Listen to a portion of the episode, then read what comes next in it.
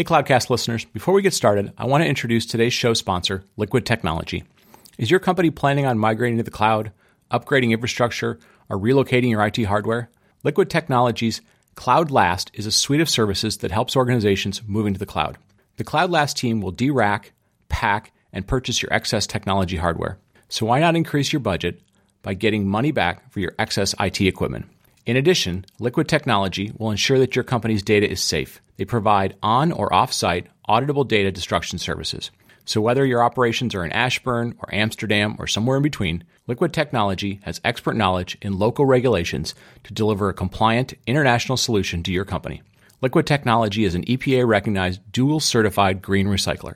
So, visit cloudlast.co slash cloudcast today, sign up for the service, and you win a CloudLast t shirt and one lucky winner will receive a $100 Amazon gift card. That's cloudlast.co slash cloudcast. And now, on to the show. Cloudcast Media presents from the massive studios in Raleigh, North Carolina. This is the Cloudcast with Aaron Delp and Brian Gracely, bringing you the best of cloud computing from around the world. Good morning, good evening, wherever you are. Welcome back to the Cloudcast. We are coming to you live from the massive Cloudcast studios here in Raleigh, North Carolina. Hope you're all having a good 2019. I know it's cold uh, in a lot of places around the world, especially here in the United States, but uh, hope you're all enduring. Hope you're all doing well and uh, off to a good start. You know, before we get into our guests today and we continue uh, a little more of our look ahead at, some of the big topics that uh, we know is always interested to you, we want to make sure that we cover some cloud news of the week. And so uh, we're going to jump right into that. It's kind of an interesting set of news for early in the year, quite a bit of news actually. Um, so let's jump right into that. So, uh, first thing on our list is Veeam, uh, one of the backup software companies who's been around for quite a while, uh, enterprise backup company. Veeam took $500 million in VC funding this week. Uh, so um, Veeam's been around for quite a while. Uh, it does very well in the backup space, has always done very well in the virtualization backup space. Uh, took another round of VC funding for $500 million. So a very big start to the VC year. Some people uh, were concerned that maybe VC funding was going to be down in 2019. Nope, not yet. Uh, not to be outdone, Rubrik, uh, who also does backup, um, you know, backup around secondary data, uh, backup data, uh, very involved with the HCI type of, of technologies, and actually Aaron's company. Um, they took three hundred million dollars in VC funding. So, uh, you know, big big week for companies that are in the backup space. Um, you know, sort of interesting to look at how much that space has grown. Uh, you go back to about 2008 or 2009, Data Domain was acquired for a little over two billion dollars, and uh, between those two companies, Veeam and and Rubrik, we're seeing uh, you know valuations combined over near, near five billion dollars, and that's uh, that's not the entire market. So, uh, big growth in that space. Obviously, lots of data getting created. So, uh, congratulations to both of those companies, and off to a big start for VC funding in 2019. Now for some non VC news, um, AWS acquired a company called Cloud Endure. Cloud Endure is a uh, Israeli company who had mostly focused on sort of backup to the cloud and um, data management to the cloud, some disaster recovery to the cloud. Uh, they were also kind of the core of the Google Cloud Platform's uh, cloud migration service, and AWS uh, uh, swooped in and uh, acquired them. I think, believe they were also doing some work with AWS as well, but this is considered to be somewhat of a coup in, in getting that technology away from GCP and obviously obviously AWS is trying as much as possible to get uh, as many bits of your application and your data up into their public cloud. So, um, you know, take a look at that. It was kind of a very low key announcement. AWS tends to make uh, very, very low key. Amazon and AWS both tend to make fairly low key announcements. So, uh, we'll put that one in the show notes. Um, there was some some rumors floating floating around of a new AWS service uh, that may get announced or may uh, kind of emerge in 2019, sort of called AWS for Everyone, um, considered to be a project working on low code, so essentially very much a you know, an application development uh, space that's very much kind of visual, uh, drop and drag, uh, kind of, you know, developing for uh, people that aren't hardcore developers. So, um, you know, building applications without having to write code. So, be interesting to see if that evolves. And uh, there's been some some things that have been, you know, kind of emerging, not so much leaked, but kind of emerging about maybe that's going to be an offering that will be uh, coming from AWS in 2019. So, we'll put that in the show notes as well. And the last one, which is sort of interesting, and I know we talked about this on our year end wrap up show, and I, think this is going to be a trend that we'll see more and more. Um, we saw Walgreens, uh, the massive um, pharmaceutical uh, pharmacy company, not pharmaceutical, but pharmacy company. Um, you know, the, the company that's basically on every corner, uh, at least in the United States, and and um, you know is growing around the world. Um, they recently announced a couple of partnerships with both Google uh, as well as Microsoft to really start looking at how do they um, become more technical, more analytical uh, about delivering healthcare, about delivering um, details about your uh, your usage of of uh, pharmaceuticals, uh, you know, your health and other things like that. So I think we're going to see more and more companies that are going to begin to kind of get outside of their silo, work with various technology partners, uh, and really realize that that you know the advent and usage of big data and analytics and ML and AI and so forth um, will become a you know a bigger part of how they serve their customer base. So uh, the AI and ML piece will obviously be very interesting to anybody who listens to our upcoming conversations. But uh, that's kind of the news for the week. News for the week: some VC news, some uh, some partnership news, some acquisition news. So uh, some interesting stuff that's out there. So this week's Cloud News of the Week is brought to you by our sponsor, Datadog. Datadog is a monitoring platform from cloud scale infrastructure and applications. All of you that have been listening for the last month or so should know Datadog at this point. Datadog provides dashboarding, alerting, application performance monitoring, and log management in one tightly integrated platform so you can get end to end visibility very, very quickly. It integrates seamlessly with AWS, so you can start monitoring and visualizing your EC2, RDS, ECS, and all your other uh, AWS applications immediately. So if you'd like to try out Datadog for yourself, go ahead and try out a free 14-day trial today. Listeners of the Cloudcast can go to datadog.com slash cloudcast and you'll get not only a free 14 day trial, but a great looking, very, very soft, uh, great to wear uh, Datadog t shirt. So, datadog.com slash the cloudcast. Sign up for your free 14 day trial, start monitoring some of your AWS applications, and uh, get a free Cloudcast t shirt or Datadog t shirt and let, let them know your friends at Cloudcast sent you. So, with that, we're going to get to our interview today. We're really going to take a look at what's going on in the AI and ML world for 2019. All right, and we're back. And you know, as we've been doing throughout the year, we've been uh, really starting off the year looking at a bunch of domains that we think are really important to a lot of our listeners, and, and obviously they're areas that are of a lot of interest to to the industry. And so this week we're really going to try and focus on uh, machine learning and AI. Um, and with that, you know, we want to bring back an old friend of the show and, and somebody who is really a, a, domain expert in this space and somebody who spends a lot of time in it. So very happy to have Sam Charrington back with us. Sam is the co-host and creator of the This Week in Machine Learning and AI podcast and does a lot of work around research and consulting in this space. So Sam, welcome back to the show. Great to have you on. Brian, thanks so much to have me back on the show. I'm really excited to uh, participate once again you know, we see you from time to time at events, and so it, you know, we forget that it's been a while since you've been on the show. It's been just a little over a year. So, for anybody, um, you know, who may not have heard you back on, I think it was show 321, which was the end, right around the end of 2017, or somebody who may not be familiar with your podcast, which is uh, winning awards and, and, really doing very, very well. So, give folks a little bit of background about yourself, and then, um, you know, what you're what you're kind of focused on in the in the AI and ML space. Absolutely. Well, if I could start with a plug, I'd say folks should go check out the podcast if they're interested in this space. Uh, it's at twimlai.com. And of course, it can be found any place you would like to listen to a podcast. Um, but uh, I really come at the space from the perspective of an industry analyst, uh, focused on the way that enterprises are adopting machine learning and AI. Uh, but I'm also really very curious about the the math and the science of it, uh, and passionate about the way it's being applied in general.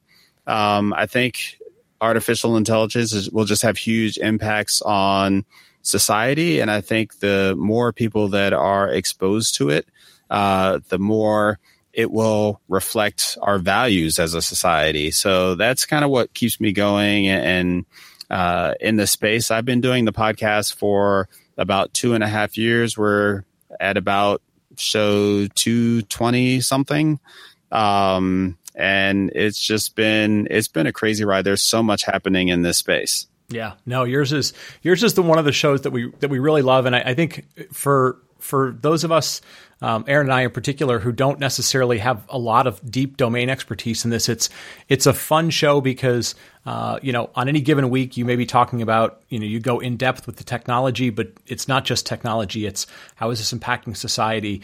Um, you know how is this technology going on behind the scenes uh, from a business perspective? That you know things that you may not know, but they're improving the business. So it's a really nice mix of you know the technology, how it impacts the business, the people that are involved with it, and, and the you know, kind of how it may impact society in, in different ways. So we that that part of the show we really really love, and because it's such a broad uh, domain, you do a great job covering that.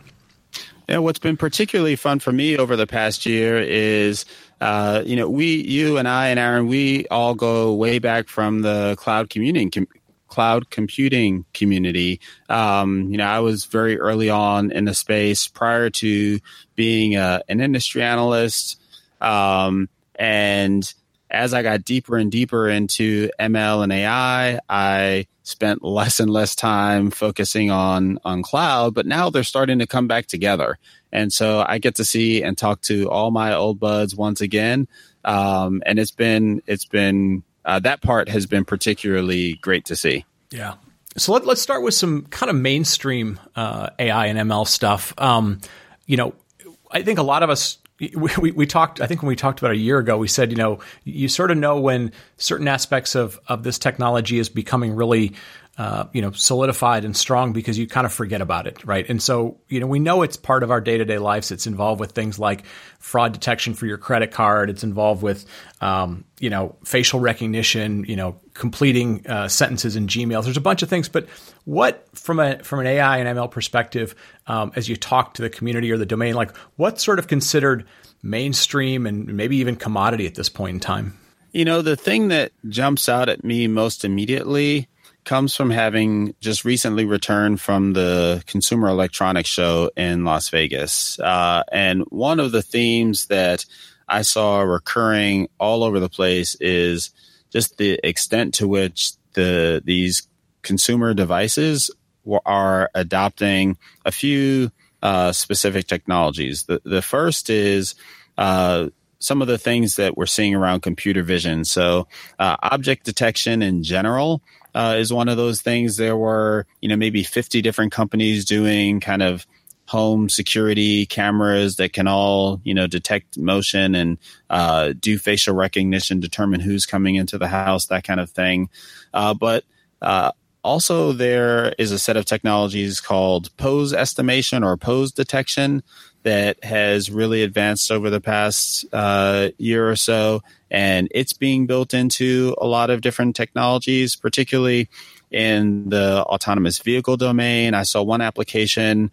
Uh, I think this was a Qualcomm demo where they were showing how, uh, in addition to being able to identify the uh, pedestrians kind of alongside a vehicle or on the side of the road, they're using uh, this pose detection to determine the orientation of the pedestrian's body and the orientations of their face and try to predict what they're likely to do. Are they likely to step into the street or not?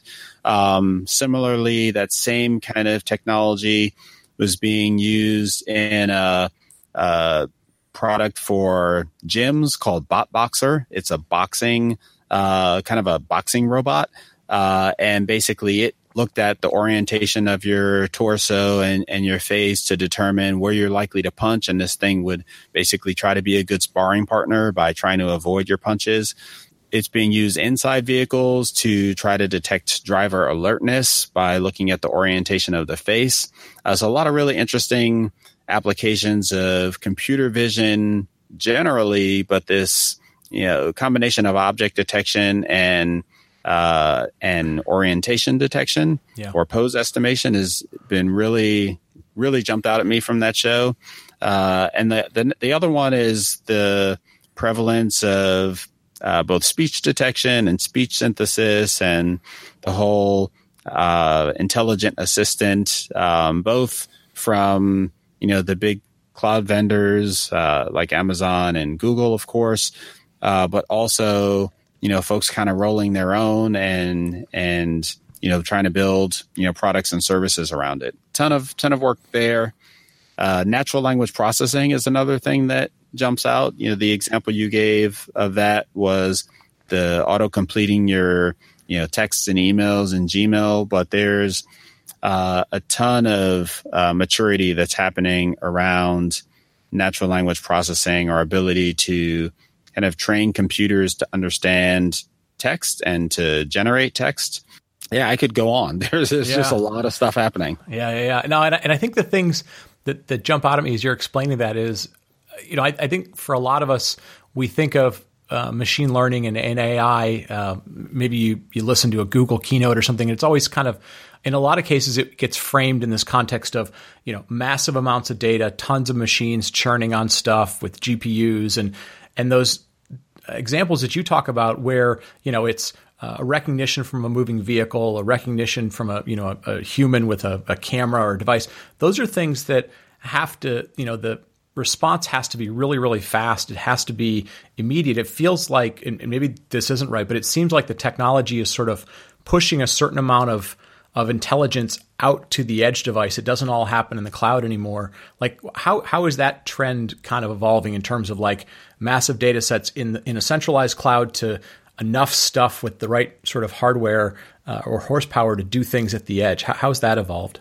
Yeah, I think we're at a really exciting time for that whole evolution. Uh, another interesting experience from CES was my first ride in an autonomous vehicle. Uh, and uh, this particular one is done by a, a, company, Aptiv, that partnered with Lyft. And you basically call a Lyft and it asks you if you want an autonomous car.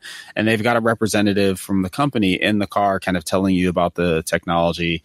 Uh, and one of the comments she made was, yeah, there's basically a data center in the trunk of this car. Uh, and so there is still, for many of these applications, a lot of heavy compute. Um, but one of the things that doesn't really get talked about as much uh, with regards to compute and AI is that there's really two different types of workloads that have very distinct requirements. One is the one we think about when we think of kind of huge data centers and GPUs cranking along on uh, solving some machine learning problem is the training workload. And that happens you know, typically in a batch mode before you actually want to do something. Uh, it's not synchronous. Um, but the other piece is the inference workload. That's when you have a model and you want to use that model. You want to make some kind of prediction or, or query against that model. Uh, and that the compute profile is very different there. What is important there is, you know, response time. Um, it's still, uh, it's still computationally expensive, but you're not cranking on a big batch of stuff. Typically, you've got a, a transaction or, or you know some number of transactions and you want to batch them as much as possible but you you know you can't batch them so long that you're waiting around for you know more transactions to come in before you actually do your inference. And so that's really driving pushing uh, a lot of the uh, that's really driving a lot of what's happening around the edge this idea of inference at the edge making allowing edge devices to take advantage of models uh, to make predictions so that things out in the field can act on them. Uh, and of course, autonomous vehicles is one use case, but there's a whole other set of IoT related use cases that is driving this activity. Right, right. Now, um, obviously, those are getting fairly sophisticated because um, as as end users, um, they're they're working fairly well. We don't really have to do anything to make them work.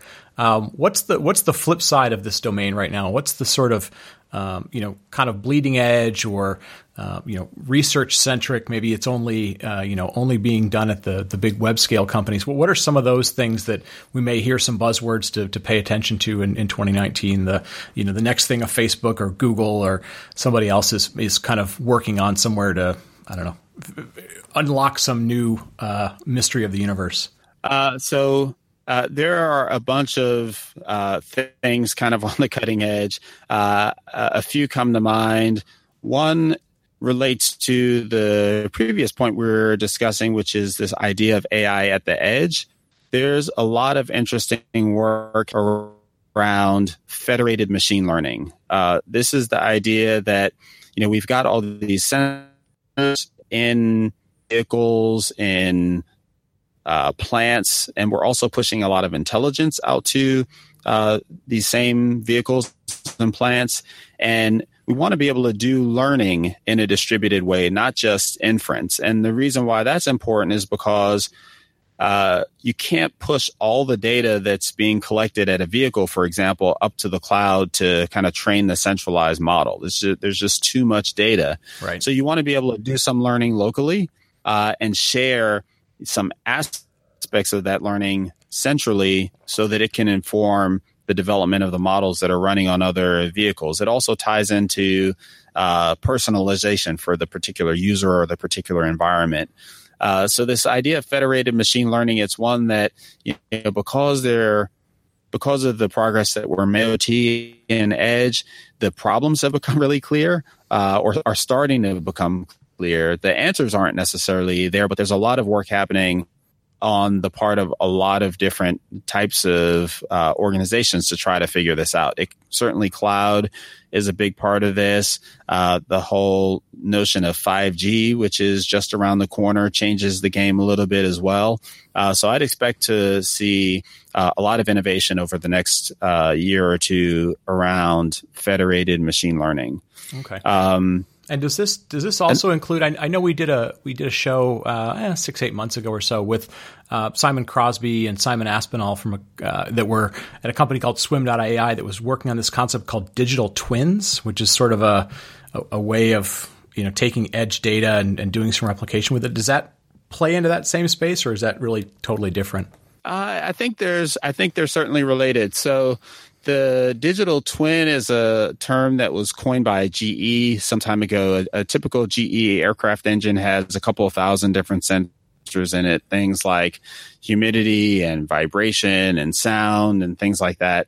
And the idea with digital twin is they've got all of these engines out uh, deployed in the field and they want to be able to predict you know when these engines might have problems and things like that and the the model that they started developing was one where they basically create a fully uh, electronic or fully digital kind of in software uh, replica of an engine, a particular engine and its operating characteristics, um, and use that to. Um, I think it's related in the sense that there's, you know, it's based on, you know, devices and sensors and intelligence uh, in the field. And I think what the you know the opportunity is is to more directly kind of tie these digital twins to what's happening on a given device right now. Like I okay. think in the typical GE case, you know, they're taking hard drives off of a plane, shipping it to someplace, loading up and updating the twin, running simulations against it. It's a very offline activity. But I think, you know, through this federation idea that we've been talking about, I think all of that will start to come together. I gotcha. I gotcha. That makes sense. Um, you know, for you know this this is going to be sort of an odd question for folks that that don't necessarily listen to your show, but I know as I as I kind of go through and uh, I'll listen to different episodes at, at different times, um, it felt like maybe a couple of years ago um, there was maybe more uh, of a focus. Um, you know, uh, some percentage of the shows, uh, you know, had kind of a, a, social impact focus. Maybe it was just because it was 17 and people were kind of getting wrapped up in some of the Facebook stuff. It felt like this last year, you more of the shows were were diving more into the technology. Uh, you know, like like we said in the opening, there's always this balance between you know what is AI and ML doing to kind of improve the computing experience of whatever that is, and then there's always you know some aspect of a concern, uh, you know, for things like privacy and other stuff that um, you know gets collected because of it. You know, it's now involved with the day to day stuff. Are you finding that that you know just at, at this time moment in time, there's a different balance of what people are wanting to focus on, or is it always just going to be a balance and it just you know was coincidental maybe that uh, you hit on a few more technology things because there was a lot of technology to talk about? Um, that may be more coincidental. I don't necessarily, um, you know, when I think back, that doesn't strike.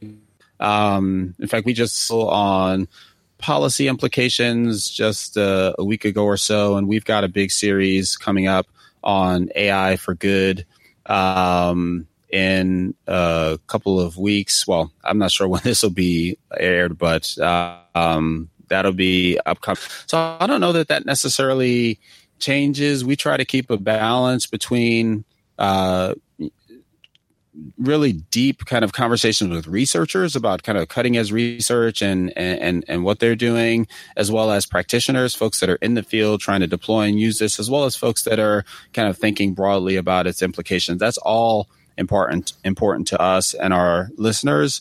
You know, one of the things kind of going back to my cloud and AI are starting to converge. That's been really exciting for me is a, a project that we launched in November talking about AI platforms and the way organizations and enterprises are building out uh, infrastructure to support the development of AI models at scale. So uh, we did a series of shows that uh, looked at the platforms that were built by companies like Facebook and Airbnb uh, and LinkedIn to support their data science and machine learning efforts. Uh, it also that series also included uh, an interview with someone at Shell responsible for uh, their platform and a, a, woman at Comcast who built a recommendation system using serverless.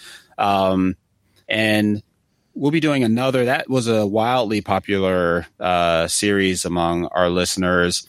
Uh, we'll be doing another like a part two of that series uh, early this year.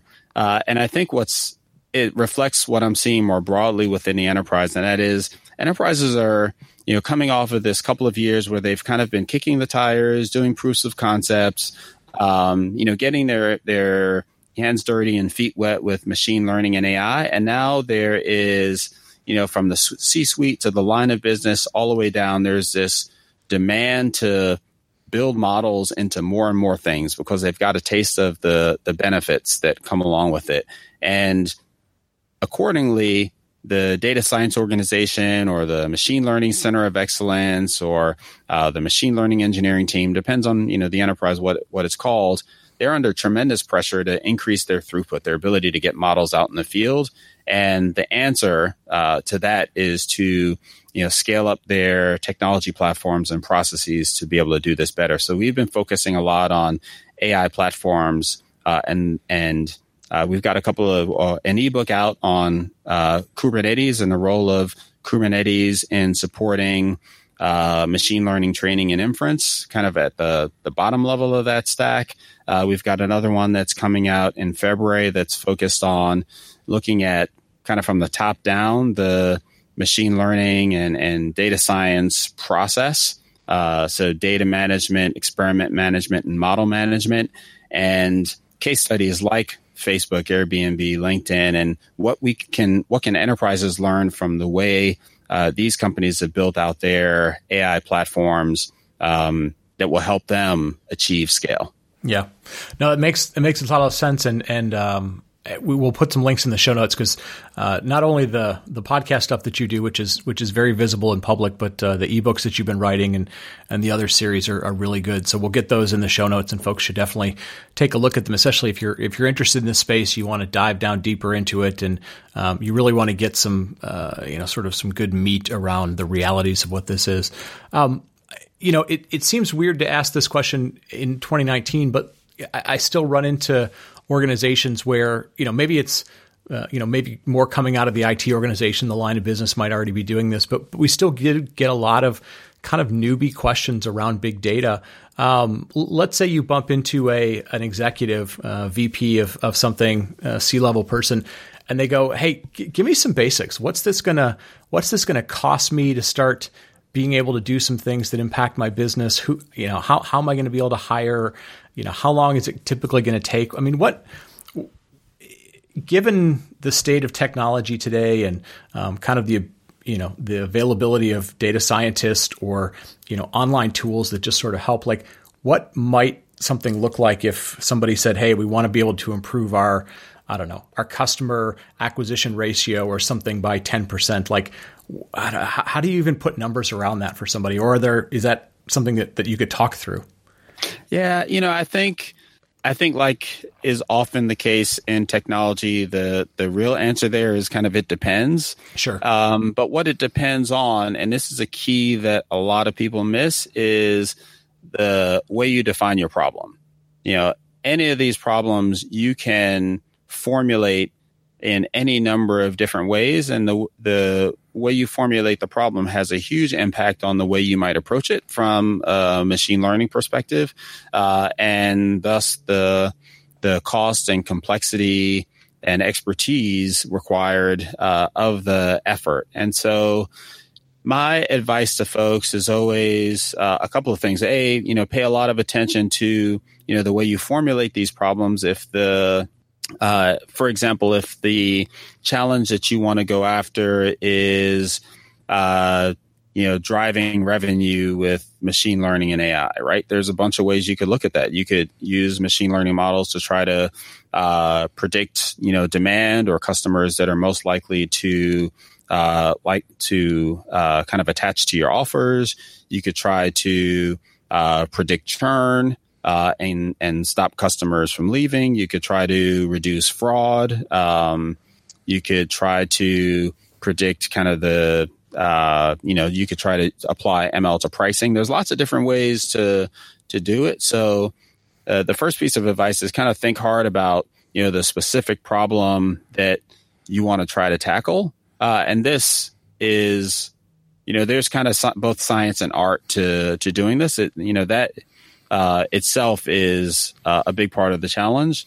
Uh, and then the next, you know, piece of advice, once you've identified that problem that you want to go after, start as simple as humanly possible, uh, and then build up the complexity from there. Like it's real easy to kind of fall victim to shiny object syndrome, if you will, and try to, you know, use a deep neural net to solve everything, right? Because those are cool. Right. Or a gen- generative adversarial network, right? But right. Uh, a lot of these things, you know, if you think about the results you're trying to achieve and the, um, particularly if you, when you're comparing it to what you're able to do today, um, the, simple models like you know linear regressions and uh, decision trees you know have the advantages of being relatively easy to understand relatively easy to uh, to train from this perspective that they don't require a lot of data. You can do many of these things in excel if you want um, and they can get you a lot of the way there. So start there and see how far they get you uh, you'll learn a lot along the way, and that'll better position you to do more complicated things when you need to. Yeah. And are you finding, uh, you know, where we are today?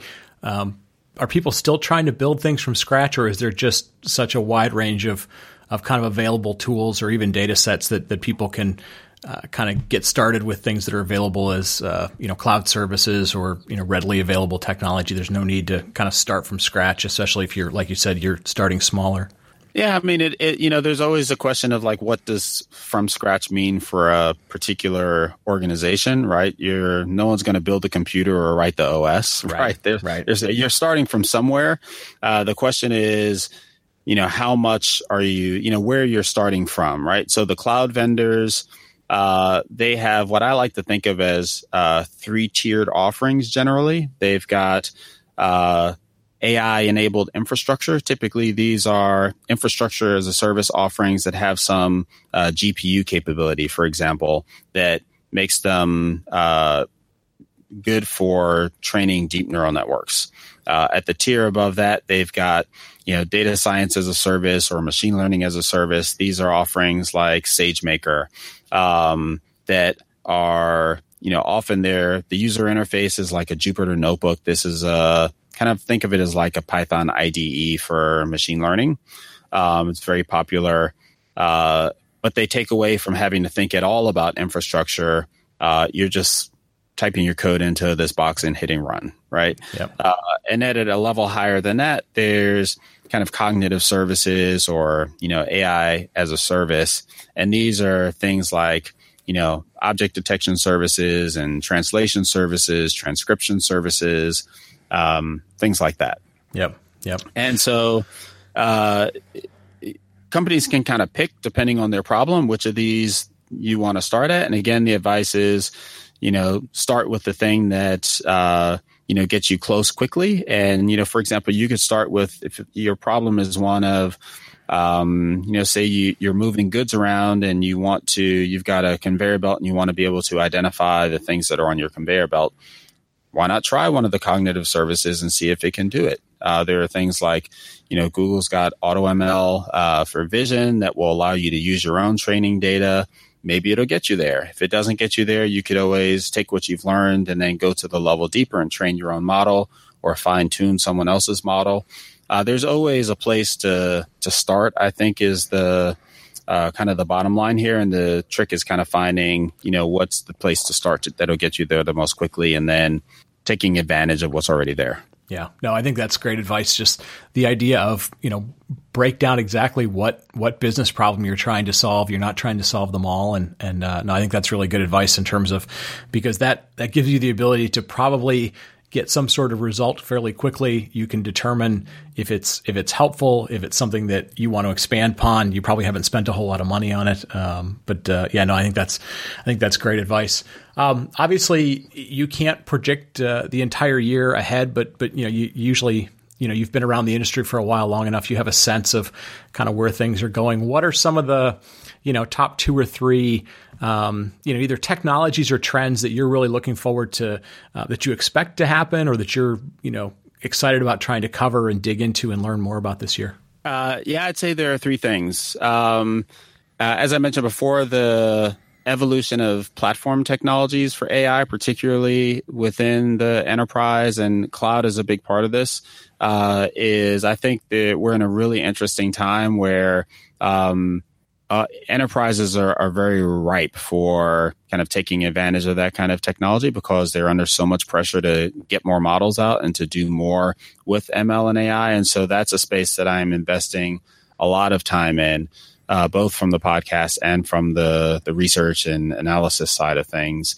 Uh, I've also been um, really, really intrigued with deep reinforcement learning. Uh, reinforcement learning is, you know, unlike um, kind of the usual thing you hear about in machine learning is uh, supervised learning. You've got uh, a bunch of data, training data, and you've got labels or answers, you know, that you're ultimately trying to predict, and you can predict a model that uh, basically learns how to make predictions based on the relationship between the training data and the answers that you've supplied. With reinforcement learning, the idea is more like when you see, you know, um, video games training an agent to kind of exist in some environment and learn about the environment and how to maximize its score.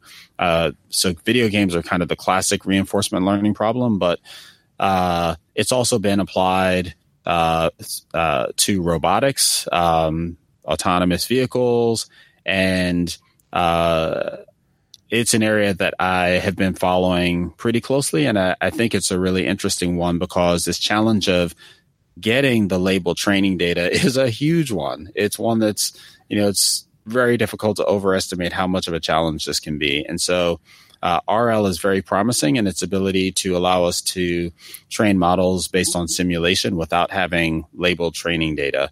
Uh, but as you know, it, it's also immature. It's you know today the the uh, getting it to work is hard, basically. Yeah. yeah. Um, and the third thing that uh, I think is really interesting is there's a ton of work happening on generative AI.